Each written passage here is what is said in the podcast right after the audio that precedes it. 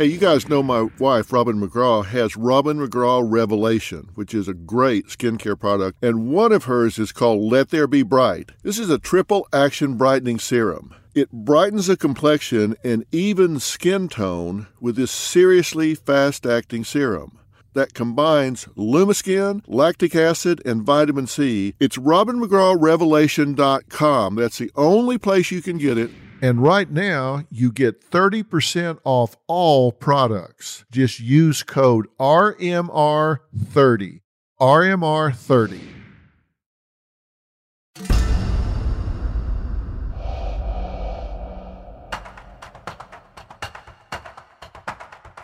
The trial of Amber Hilberling, the beautiful bride accused of shoving her young husband through a glass window and watching him fall 17 stories to his death, had all the makings of a must see trial, including a gorgeous and seemingly unapologetic defendant who showed up to court not in an orange jumpsuit, but in tight skirts, blown out highlighted hair, and high heels.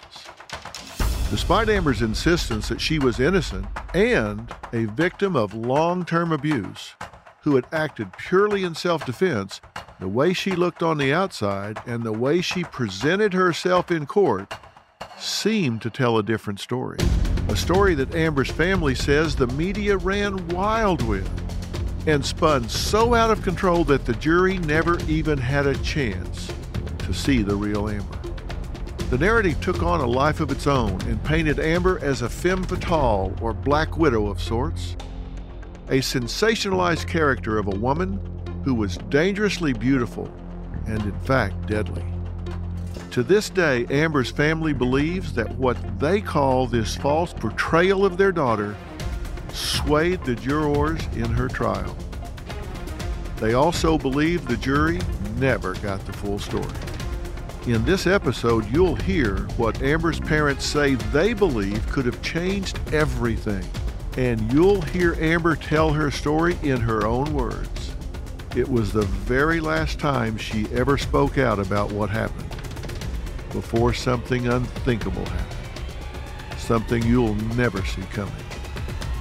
You're listening to episode four of Beautiful Victim or Killer Wife Mystery and Murder Analysis by Dr. Phil.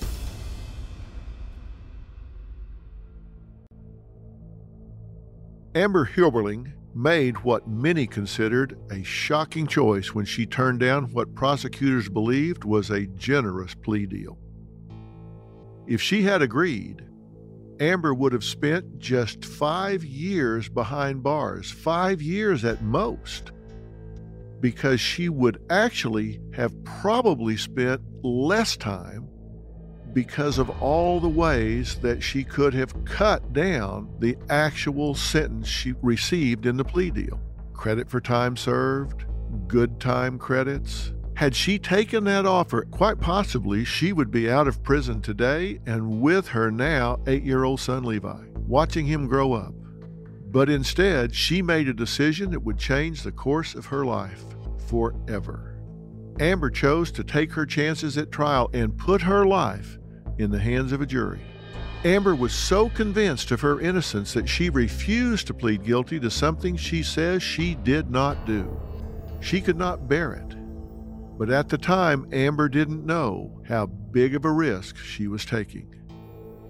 Amber's parents say there is so much evidence that no one knows of or that wasn't heard at the trial and they are sure if someone had truly heard Amber's story, her complete story, that she may have walked out of that courtroom a free woman to raise her innocent child.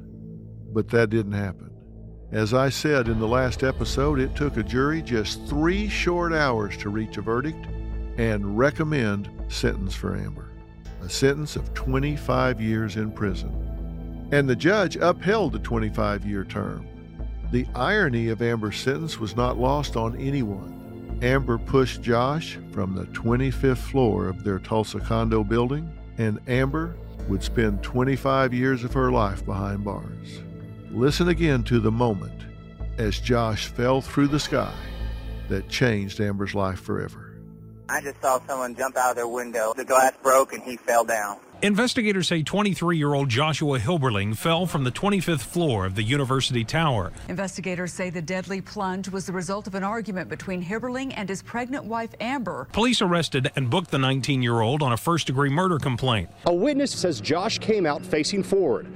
The state says that would mean he was pushed from behind and proves Hilberling's intent. She said she was only trying to get him off her when she pushed him, and as soon as he fell through the window, she ran to it. She says she went downstairs to where he was and rolled him onto his back and kissed him and was crying and hysterical. Amber Hilberling and her grandmother were in a police interrogation room waiting to talk to a detective, and they were unaware they were being recorded.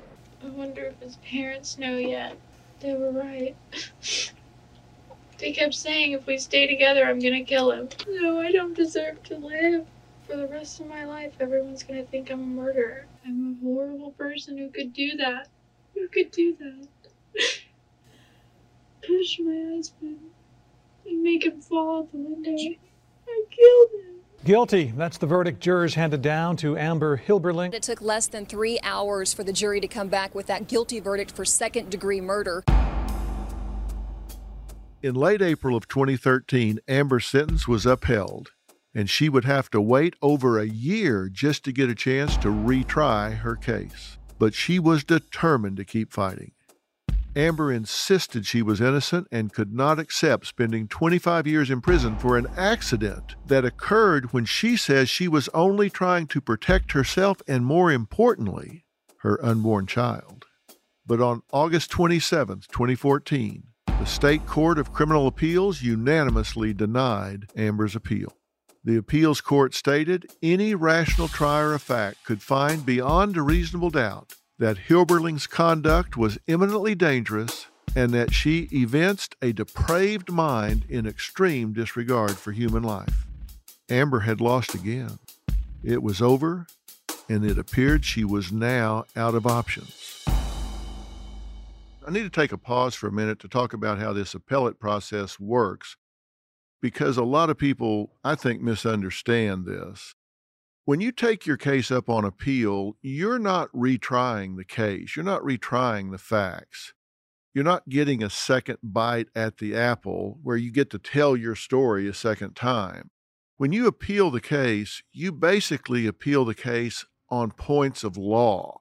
It has nothing to do with the facts of the case unless you can prove prosecutorial misconduct, such as maybe they withheld evidence or show that the DA made inflammatory or prejudicial statements, and that usually happens in closing argument. Or you show the prosecution used bias in selecting the jury, and that bias can be racial, ethnic, or religious. And on the rarest of occasions, you can argue that the verdict was against the greater weight and preponderance of the evidence, that the jury just got it wrong, and it's got to be really clear, but that is very rare. The only thing you can appeal is if you feel that the court has made a mistake according to the law. A mistake of maybe allowing something into evidence that shouldn't have been allowed in, or not allowing something into evidence that should have been allowed in. Or maybe they misinterpreted a case. Maybe they wrote the jury charge inaccurately, instructed the jury improperly, so they gave the wrong definition and allowed too much of a document to be read into the record. Some legal mistake had been made. Now, typically, it just doesn't have anything to do with the facts of the case. The record stands as it was at trial, and the appellate court rules on these issues of law. In this case, the trial record stood pretty much as it was at trial, and would only have been changed if the appellate court found that there's been some error made at the trial court level. And that just was not the case.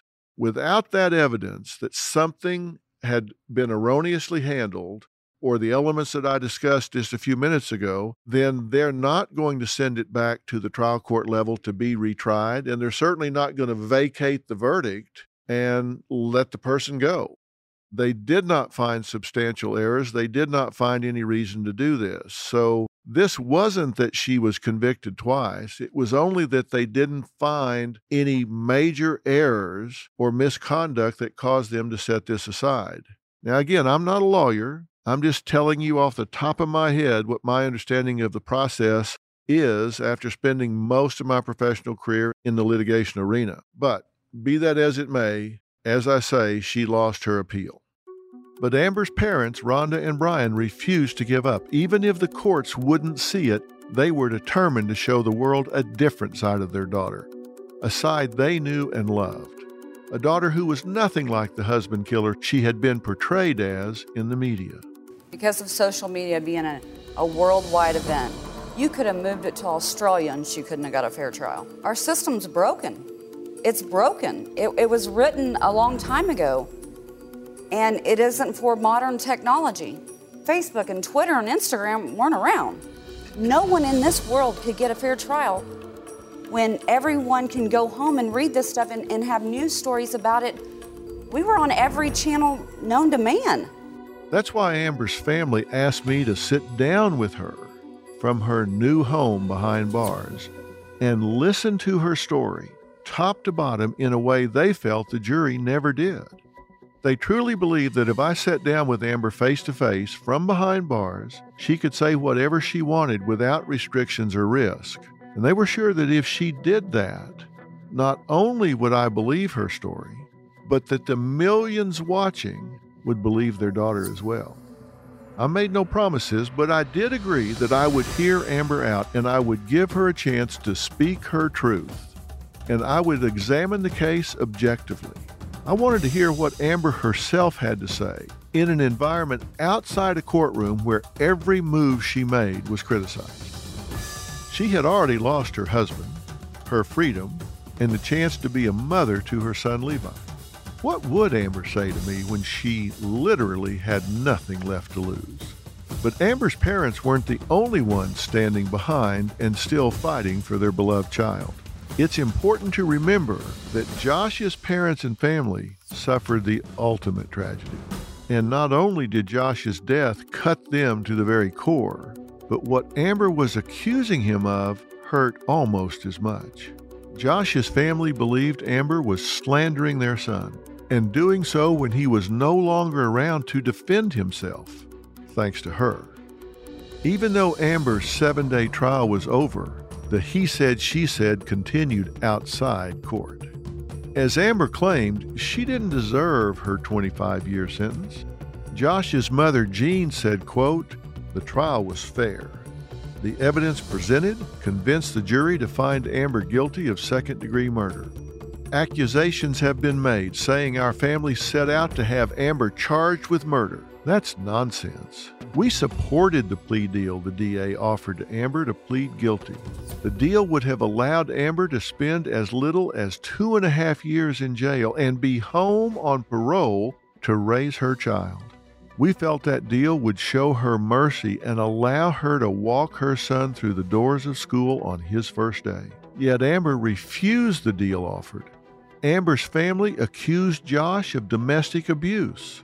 He sustained two concussions, a broken finger, a chipped tooth, and eventually a huge and deep laceration, requiring stitches and staples to close, from Amber hitting Josh with a floor lamp.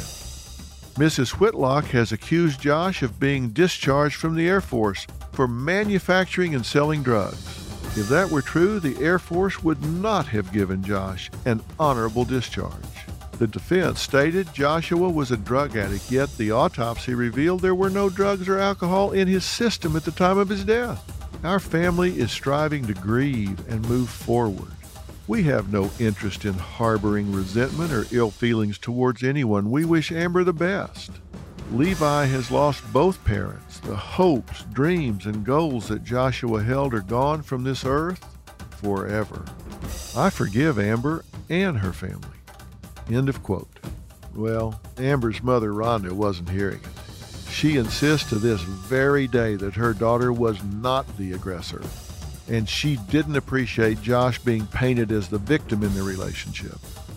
And Amber's mother insists she isn't just basing these feelings on what her daughter told her, she's basing it on the facts.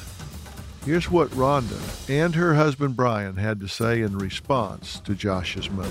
I understand she didn't want her son to look bad, as any mother, as a mother of, of six.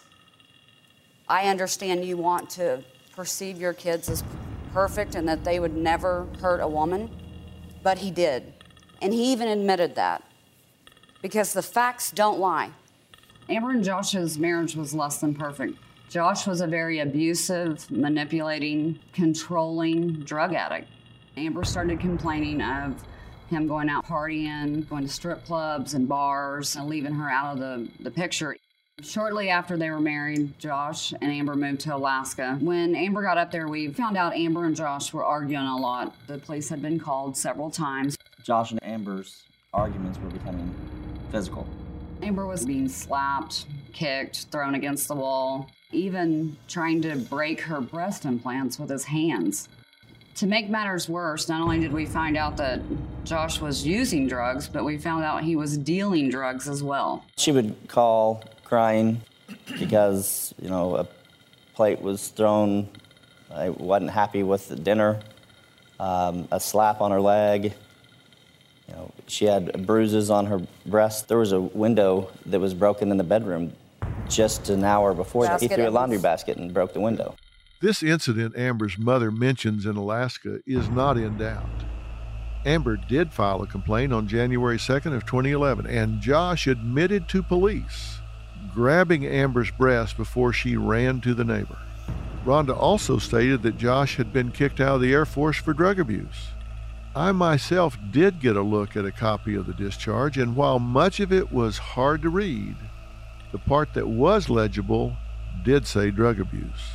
In Amber's parents' minds, the abuse in Alaska, the constant arguing after moving back to Tulsa, Josh's anger towards Amber on the day of his fall, and a photo of a bruise and scratches on Amber's shoulder, and of course, the other broken window that day, all pointed to a pattern of abuse with Amber as the victim. Rhonda was furious because she felt these facts were all turned around on Amber or just ignored. It was Amber who had called the police on Josh. It was Josh who was on drugs, not Amber, and certainly never when she was pregnant. Amber's parents never in a million years thought something like this would ever take place. In fact, it was a shock their daughter was even in this situation to begin with. Amber came from a good home. Her parents were loving and successful. Her stepfather was a doctor. She had grown up with everything she needed and love. How could there ever be a circumstance under which their perfect daughter Amber could end up spending much of her adult life locked behind bars? Amber's parents knew she was taken down to the police station, but they believed only as a witness. And they thought since Rhonda's mother Gloria was there, she would protect Amber. They said Amber was super close with her grandma, and her grandmother knew all about Amber being abused by Josh. They figured Grandma would back up Amber's story to the police, and Amber would be released and free to grieve. Never in their wildest dreams, never in their worst nightmares did they expect their daughter to be arrested or charged with anything, let alone murder. Rhonda believes her daughter's statements that were recorded in that interrogation room were taken out of context to drive a different story, a different narrative than what actually happened. Never were there news reports of the other lines Amber said that showed her sadness, grief, and self blame for what they believed was an accident. Here are some things Amber said that didn't get much attention. Did you intentionally? No, of course not. Okay. and I just want to know what was going through his head. If he knew he was gonna die. if he said a prayer, or if he cursed my name, or if he just thought that he could catch himself too. My last thought was, please catch yourself. I wish we could just go back and know that if I pushed him, it was gonna happen. Who am I praying to, Josh? Josh hates me. I'm not even gonna be able to meet him in heaven anymore because he hates me. I think you will agree that most people hearing this can understand this was an emotional woman, for lack of a better term, freaking out that she had just accidentally killed her husband. This wasn't some kind of confession that slipped out because she didn't think anyone was watching or listening. Amber's parents say for two years, the media pushed the story, quote, rich kills military hero, and they pushed it daily. But the truth as they saw it was a drug addict who was kicked out of the military was accidentally killed by a seven months pregnant tiny girl through an incredibly thin glass window. They say in the couple's short marriage, the police had been called several times by Amber, not Josh. They say the jury didn't hear any of these facts. And had they heard any of these facts, had they heard all of these facts, would that have not been basis for at least reasonable doubt?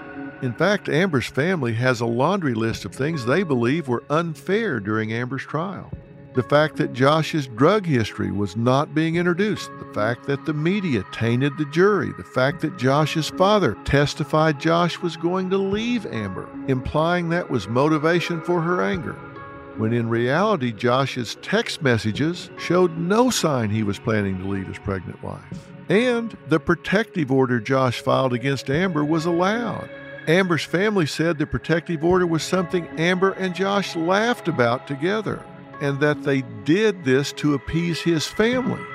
By allowing that protective order to be brought up in trial, the prosecution was enabled to infer Amber had been abusive in the past, so abusive that Josh was scared enough to get an order of protection. But still, no mention of accusations about Josh could be presented without opening up a huge can of worms about all the bad things Amber was accused of doing. While their list was long, one thing at the bottom struck me in particular. It was the reference to Amber's white tank top being a spouse beater. Now, I have to say, I've spent a lot of years at trial.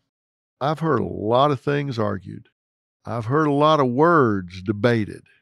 And I thought including this in this trial was outrageously pejorative. I thought it was outrageously prejudicial. Again, Amber's family felt that the justice system had worked against Amber. It had basically silenced her, and they wanted me to be the one to allow her to speak her truth. I flew to Oklahoma and sat down with Amber at the Mabel Bassett Correction Facility, and she was eager to share her story for the first time. I want my side of the story out. I want all the things that the jury wasn't allowed to hear, that the judge ruled were inadmissible.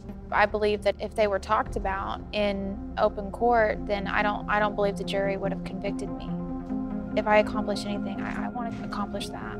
That people hear the truth. At trial, the picture was painted that Josh was just an innocent bystander and I was a crazy, pregnant, violent woman that ran up and caught Josh off guard and killed him. They weren't ever allowed to know the real story of the violence that had taken place on several occasions before, in which he had been abusive.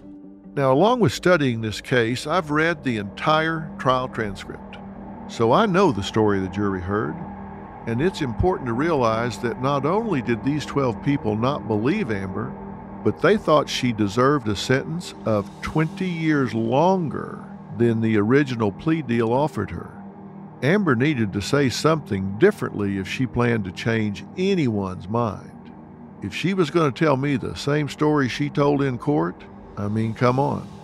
The tried and true definition of insanity is doing the same thing over and over and expecting a different result. If she wanted a different opinion, she was going to have to tell a different story, and I don't mean one that was made up. She needed to tell, as Paul Harvey used to say, the rest of the story. I told Amber she was going to have to take a different approach or she better prepare to spend the full 25 years behind bars. Mystery and Murder Analysis by Dr. Phil. Hey, you know, we're coming into springtime and it looks like we're going to have a lot of time sitting around home, so shopping online is the smart play. You can give yourself a springtime spruce up and enjoy brighter, healthier skin thanks to my wife, Robin McGraw's Revelations Brightening Trio. This unique triple action skin brightening kit will help you shine bright all day, every day by eliminating sunspots, rejuvenating dull skin, and restoring your youthful glow. This trio features Let There Be Bright, Starlight Face Bright, and Twinkle Twinkle You're a Star. And you can only get them at robinmcgrawrevelation.com. And right now, you get 30% off all products. 30% off all products. Just use code RMR30. RMR30. Before we get back to the story we're talking about today, I want to share something with you. You're about to enjoy a trailer of what's coming up on Dr. Phil for the rest of the month of May.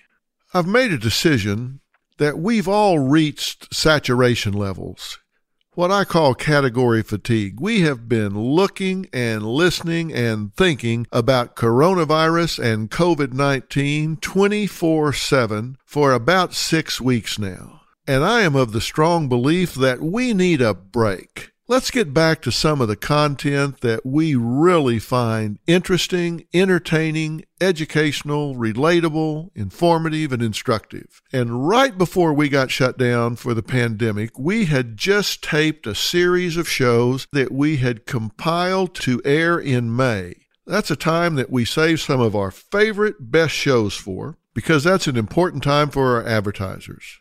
So I've made the decision for the remainder of this month, we're going to do a look back and show all new original shows that were shot before the pandemic.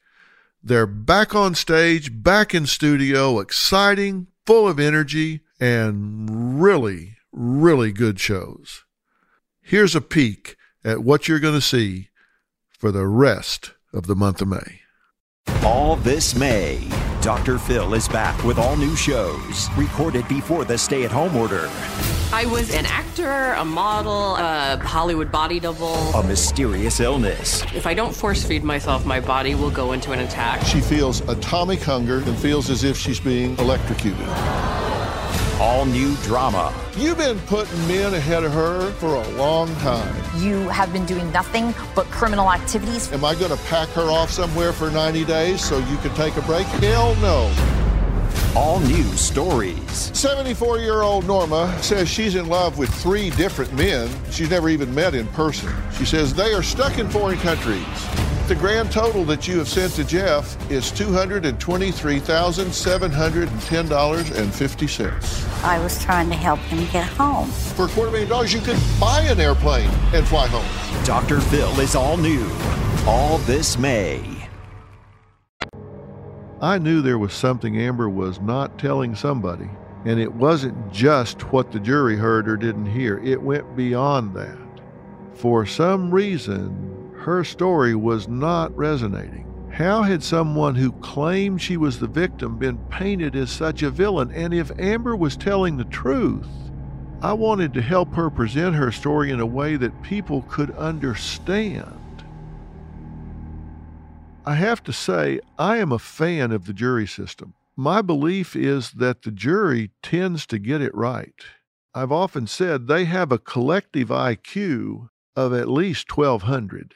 And that's a lot of brain power. And when they have no skin in the game, when they are objective and they bring all that collective brain power, they're going to come to the right decision based on what they hear. Now, the operative part of that statement is based on what they hear. I've heard so many people say, How in the hell could that jury not convict O.J. Simpson? Well, the people that are saying that heard a very different story than the jury heard. They heard the story that was told in the media. The jury didn't get to hear a big portion of what you and I heard. They got to hear just what was allowed into the court record. And that record excluded a lot of evidence. Trust me, a lot of things that we heard, a lot of things that we read that made it pretty clear what was going on, they just simply didn't get to hear. Most of this evidence was negative towards OJ. And based on what they heard and based on what they were asked in the jury room, they probably got it right. And I don't mean they were correct in finding him not guilty. I mean the prosecution didn't meet their burden. That's the issue here did they meet their burden? And when you get back into the jury room, you get instructions and definitions of what a count that's been filed against the defendant include. It might have five elements. And they say, Do you find this element has been proven? Do you find that this element has been proven? Do you find that this element has been proven? And only if you find that all five elements of a charge have been proven can you then check guilty. And if one of those five elements hasn't been proven, then you have to say not guilty. So, depending on what they heard and whether or not the prosecution met the burden of proof to answer those specific questions that define that charge, then they have no choice if they're following the law but to answer the way they did. Did they get it right in saying he was not guilty? No. Did they get it right in saying the prosecution did not meet their burden of proof? Probably, given the fact that what got into the record didn't meet the elements of the charge. The most important question Amber needed to answer was the question that this entire case centered around. Did you push him out that window? No, I did not. Yes, you did. I didn't. You did push him out that window. Did you push him? I pushed him off of me. And he fell out the window. And he tripped backwards and fell out the window. There is no question that she pushed him, and that push led to his death. The mystery lies not in the question of did she push him or not. The mystery lies in the intent of that push. Was it a push in self defense? Was it a push in anger? Was it a push with such reckless disregard as to be intentional? So I ask her again, Did you push him? And I wanted to give her the but for test. But for pushing him, would he be alive today? Maybe not. Maybe he would. A lot of things played into that day. I mean, I could have gotten hurt. Who knows? Okay. So your push was the first link in the chain that wound him up on that eighth floor parking garage. Therefore, A leads to B, B leads to C, C leads to D, D is dead. She was A. But for you pushing him, he's not dead. You understand? That's why you're here. In asking her but for, I was showing that Amber's push was the first link in the chain, and she needed to acknowledge that. And when Amber made the connection, her answer changed. At this point, Amber was emotional, seeming to drop her guard a little and tear up. Amber was clearly still feeling guilty, but was it the guilt of someone who committed murder? Or rather, the conscience of a person who never wanted this and now has to live with unintended consequences? Nobody's ever put it like that, and maybe called me out on what's going on in my head. Let's go to that day. Had you said you wanted a divorce? Yes, a couple days prior. Amber would clarify that the main argument at the time was the fact that Josh was going to Tennessee with his friends for a concert tour, and Amber did not want him to go. She says she knew Josh was also planning to start selling pills again. Amber said Josh considered it an easy way to make money, and he had done it before while they were dating. And was he going to Memphis, you say? He was supposed to go to Tennessee and a couple of other states, some concert tour with his friends. And this was, in your understanding, to do what? He was going to start selling pills again. Okay, and you said he had started getting high again? Yes, sir. Had he been getting high leading up to this day? Here and there, yes. When he went to boot camp, he went through withdrawals because he was a full blown drug addict when we were dating. He was a drug dealer, was he high this day? No, not that I know of. The autopsy said he was clean. We had just woke up at probably 1.30 that afternoon. We were up all night fighting. About? His decision to go to Tennessee because my dad's wedding was that weekend and we were supposed to be in the wedding party. Why do you care if he goes to Tennessee or your dad's wedding? You're getting a divorce. We had made up at that point. I had asked him to leave a couple of days prior and he did leave. And about 2 a.m., he calls me to come pick him up, saying he's sorry, he wants to be a better husband. I've seen that text message. You said, Are you drunk? He was at, I, I don't, He was at a party. I'm sure he had been drinking, but and probably smoking marijuana. So you've been fighting all night. Did you resolve it before you went to bed, or did you just go to bed? No, we just went to sleep. Amber said they woke up the next day only to pick up right where they left off.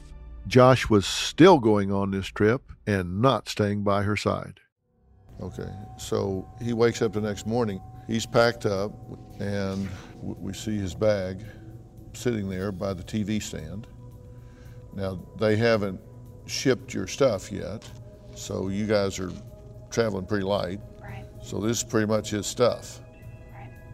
And you're upset about that. Even though you're still getting a divorce, you don't want him to leave.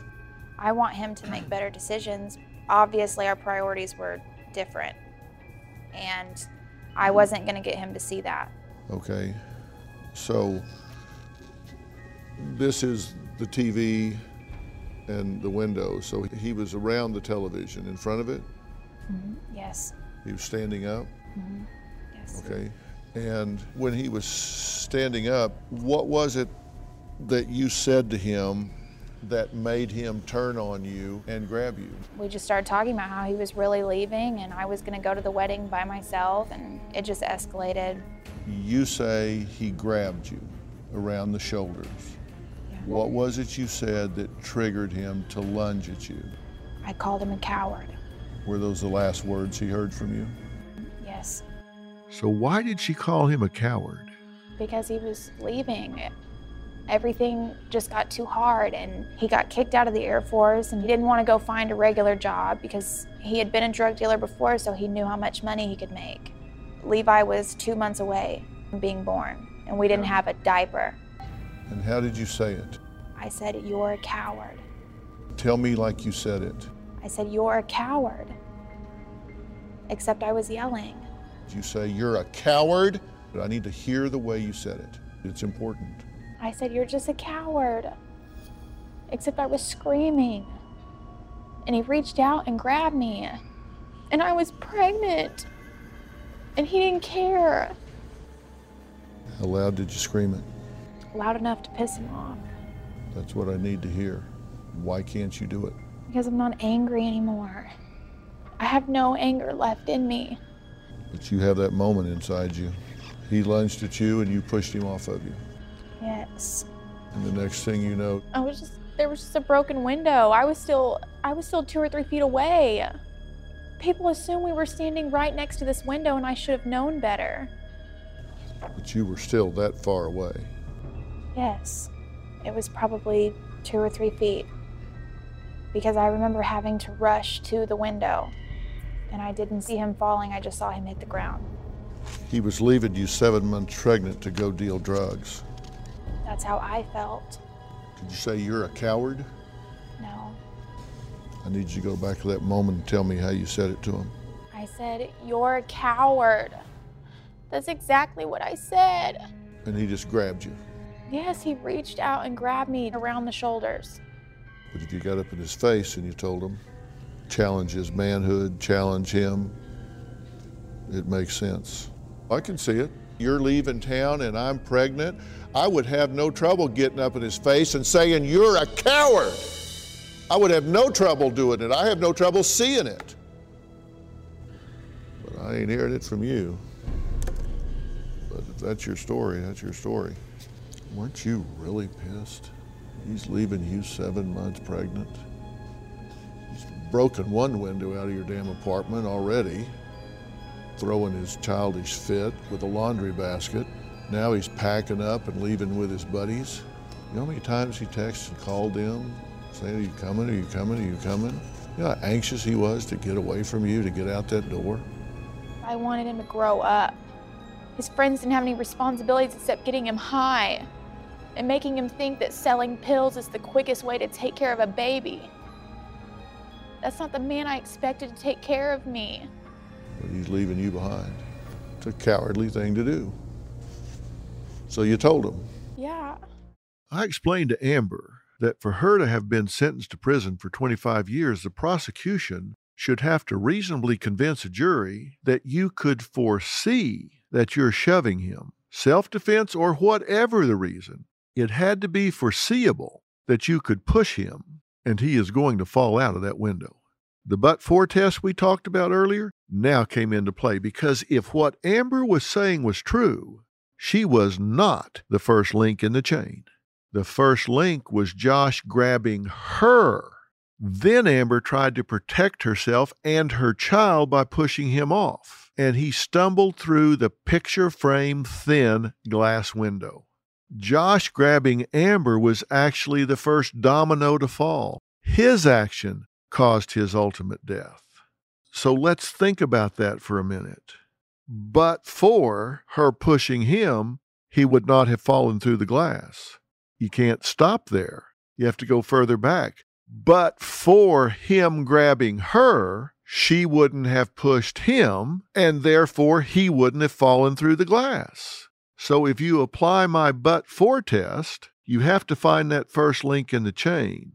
And it appears to me that the first link in that chain was him grabbing her, which triggers her pushing him off, which results in him stumbling and falling through the glass.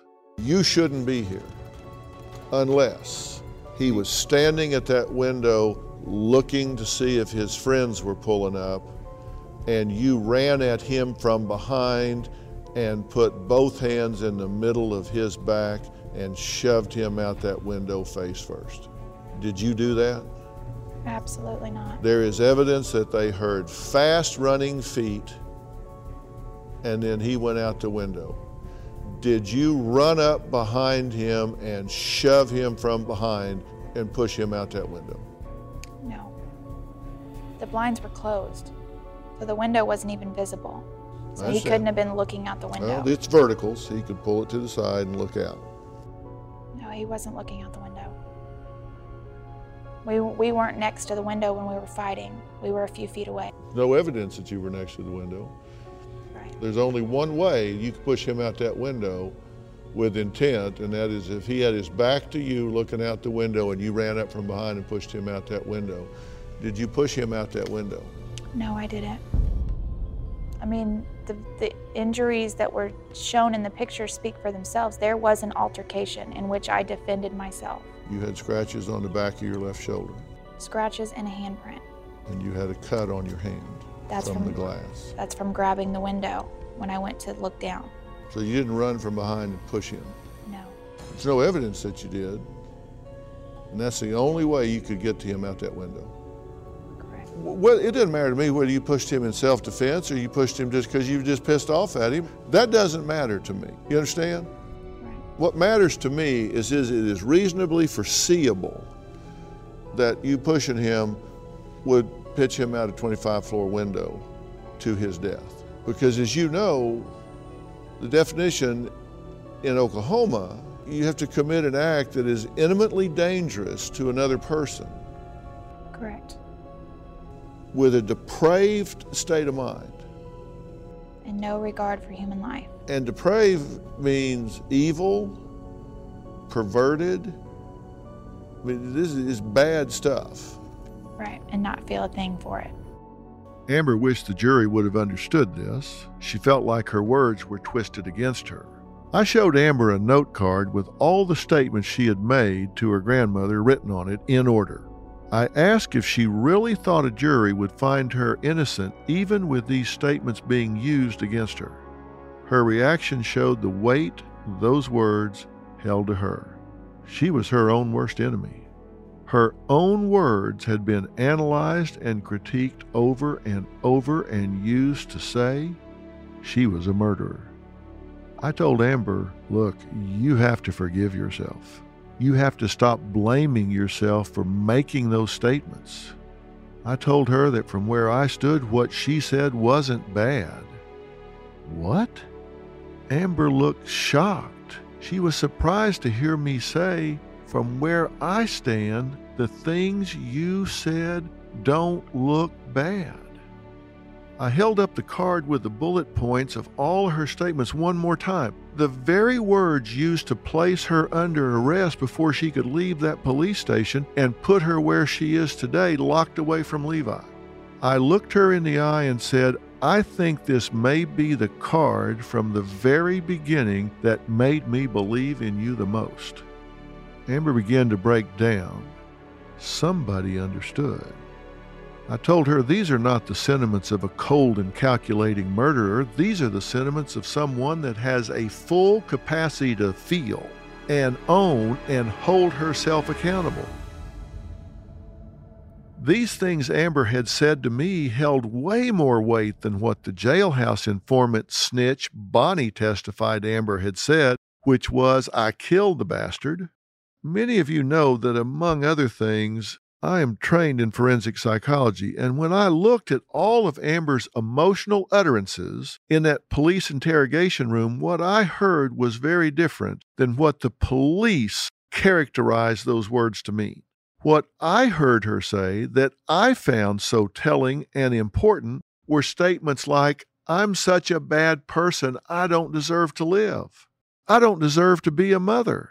I'm not going to go to heaven all of these things that some others viewed as admissions of guilt or as some kind of confession, I viewed as obvious feelings of remorse.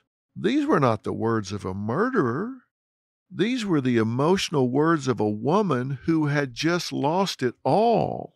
These were the words of a woman that had the capacity to be empathic for the man that had fathered her child, the man that she had loved she genuinely cared about this person that had lost his life. And she was beating herself up for playing any role in it at all, not for intentionally committing a crime, but for just being part of this at all. But I did want to hear Amber answer one very important question. There was one huge red flag that I believe worked against Amber. In the entire time she was talking to her grandmother in that interrogation room, telling her grandmother exactly what had happened, why did she never once utter the words that she had pushed him in self defense? The fact that Amber never said that in the immediate moments after Josh's death, well, that just didn't look good. It made her story of self defense seem like an excuse that she came up with later. But when I asked Amber about that, I believe her explanation did make sense. I can see where it would look bad, yes. I don't think it looks bad at all. At one point, your grandmother said, Were you both struggling? Mm-hmm. There was a physical confrontation going on. Yes. You were telling her all these things that were happening. In your head, you were saying, I don't deserve to be a mom, they should be hurting more. They kept saying, if we stay together, I'm going to kill him. But you never said you were defending yourself. Why not? My grandma knew better. She knew what kind of marriage it was. She knew what had been happening in the recent days leading up to this. So I didn't have to explain it to her. My last thought was, please catch yourself. and I just want to know what was going through his head if he knew he was going to die. I wish I could just go back and know that if I pushed him, it was going to happen. And that's the key point here. Amber had no reason to believe that this could ever happen. Now, if there's a level of negligence, if someone wants to say you shouldn't be doing anything physical near a window, and you should always know the risk, well, while there might be some conscious assumption of risk there, there's also the deal that this glass was picture frame thin. I've been in high rise buildings all across this country, and I can pretty much assume that I can throw a chair at any one of those skyscraper windows and it will just bounce right off, hardly even leaving a mark. At least I don't assume that the glass is so thin that it is actually going to shatter and fall to the streets below.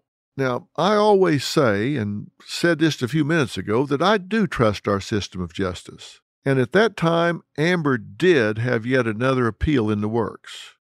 I believed at the time that as her appeal moved forward, there was a shot that Amber would have a chance to set all things she and her family felt had gone wrong right.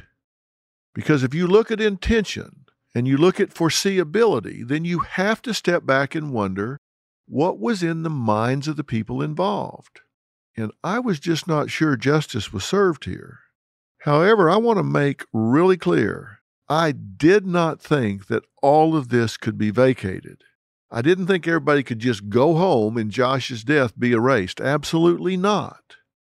But I felt after leaving Amber that day, as those metal gates locked behind me, with her trapped behind them for what could be more than two decades, it just made me feel that her case did deserve more careful consideration and moving forward should be looked at from a standpoint of negligence.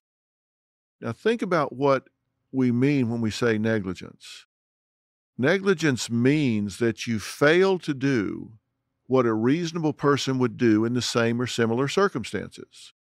So you have to ask yourself would a reasonable person have foreseen that someone could fall backwards through a 25th floor window in a high rise?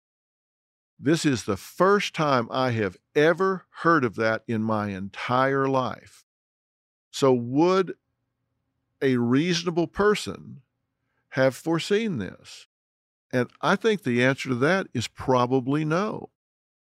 I think anybody who would see somebody just lean up against a window and fall through it would be shocked.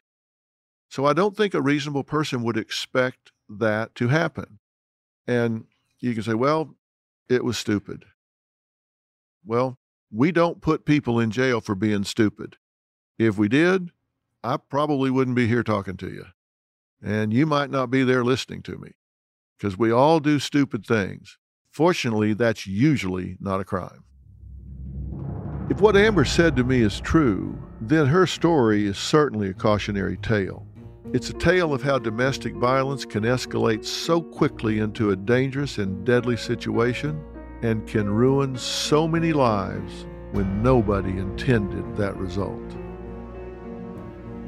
As I left that room inside the Mabel Bassett Correction Facility, I could already see a small change from Amber. I could see a new ray of light, and it was a ray of hope.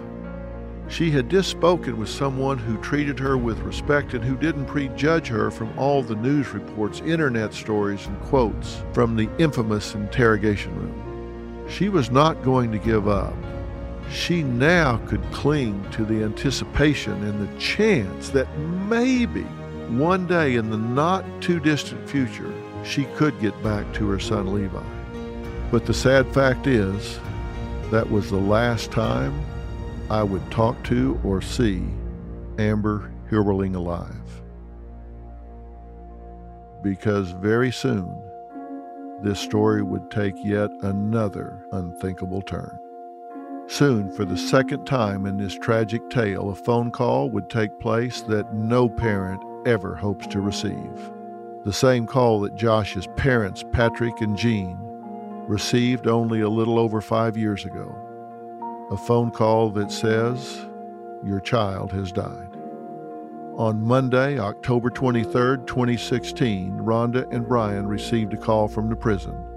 All that was said on the other line was, She is dead. What? What happened? How did it happen? Why? Was it an accident? Had Amber killed herself? Had she been murdered? I'm going to answer that and all the outstanding questions in this story in the series finale, Part 5 Beautiful Victim or Killer Wife? Mystery and Murder. Analysis by Dr. Phil.